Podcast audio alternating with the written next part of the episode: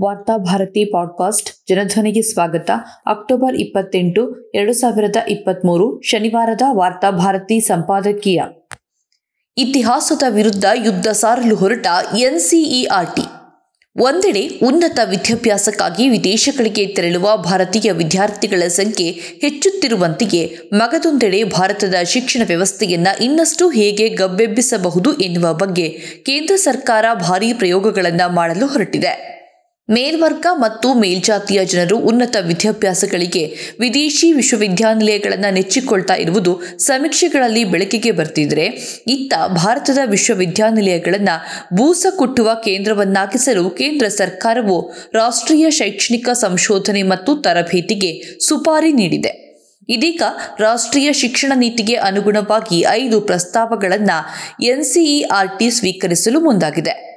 ಅದರಲ್ಲಿ ಒಂದು ಪಠ್ಯ ಪುಸ್ತಕಗಳಲ್ಲಿ ಇಂಡಿಯಾ ಬದಲು ಭಾರತ ಬಳಕೆ.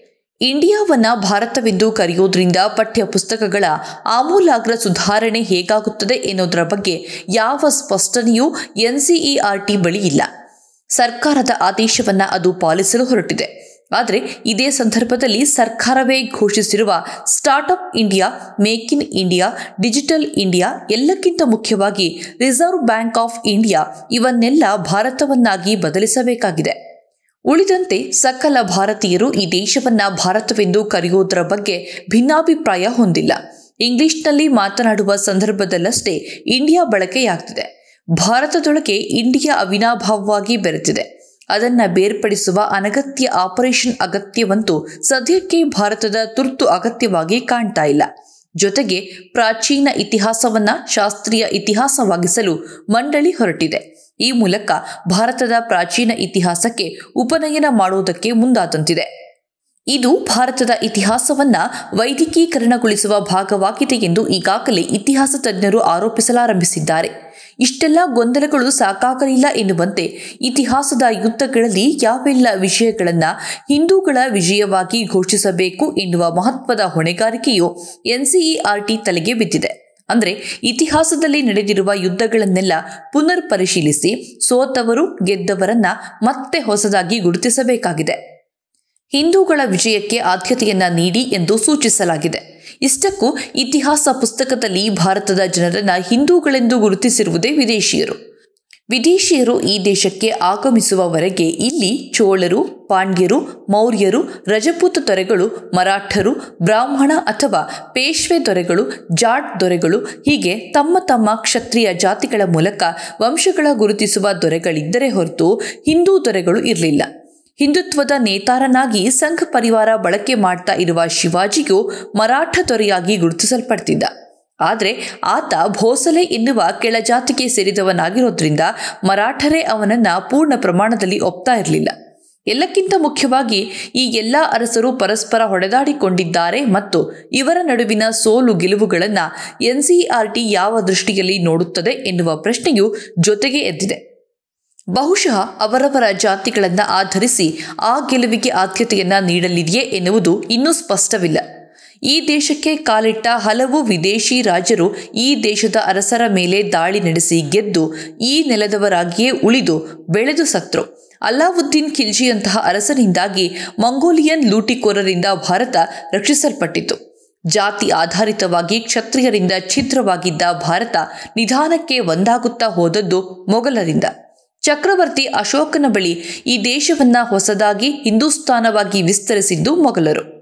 ಕುತೂಹಲಕರ ವಿಷಯವೇನೆಂದರೆ, ಬಾಬರ್ನನ್ನ ಈ ದೇಶಕ್ಕೆ ಆಹ್ವಾನಿಸಿದ್ದೇ ಎನ್ಸಿಇಆರ್ಟಿಯು ಹಿಂದೂಗಳೆಂದು ಗುರುತಿಸಿರುವ ಹಿಂದೂಸ್ತಾನದ ಅರಸರು. ಅಷ್ಟೇ ಅಲ್ಲ, ಮೊಘಲರ ಜೊತೆಗೆ ನಿಂತು ಹಲವು ಭಾರತೀಯ ಅರಸರು ಯುದ್ಧ ಮಾಡಿದ್ದಾರೆ.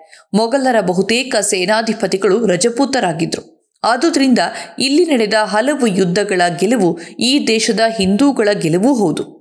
ಶಿವಾಜಿಯ ಸೇನಾಪಡೆಗಳನ್ನೇ ತೆಗೆದುಕೊಳ್ಳೋಣ.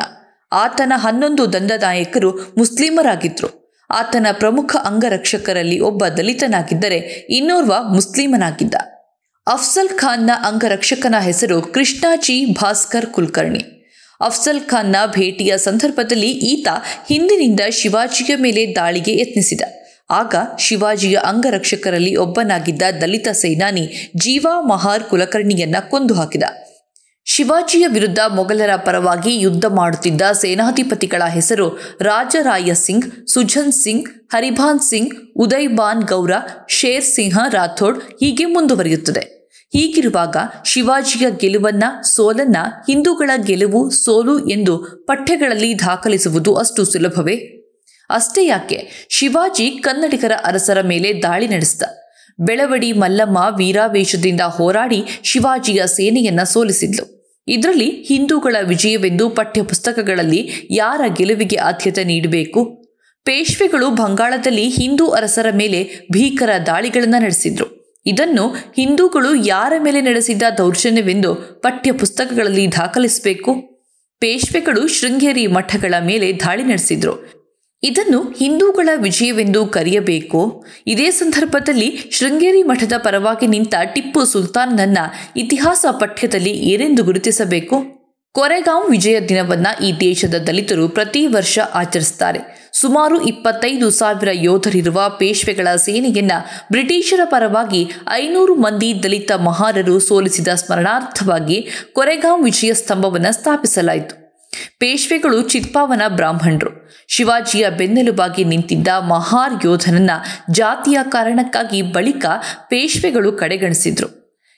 ಇದನ್ನ ವಿರೋಧಿಸಿ ಮಹಾರ್ ದಲಿತ ಯೋಧರು ಬಂಡಿದ್ರು ಪೇಶ್ವೆಗಳು ಹಿಂದೂಗಳೇ ಆಗಿದ್ದರೂ ಅವರ ಆಡಳಿತ ಕಾಲದಲ್ಲಿ ಈ ದೇಶ ಜಾತೀಯತೆಯಿಂದ ಗಬ್ಬೆದ್ದು ಹೋಗಿತ್ತು.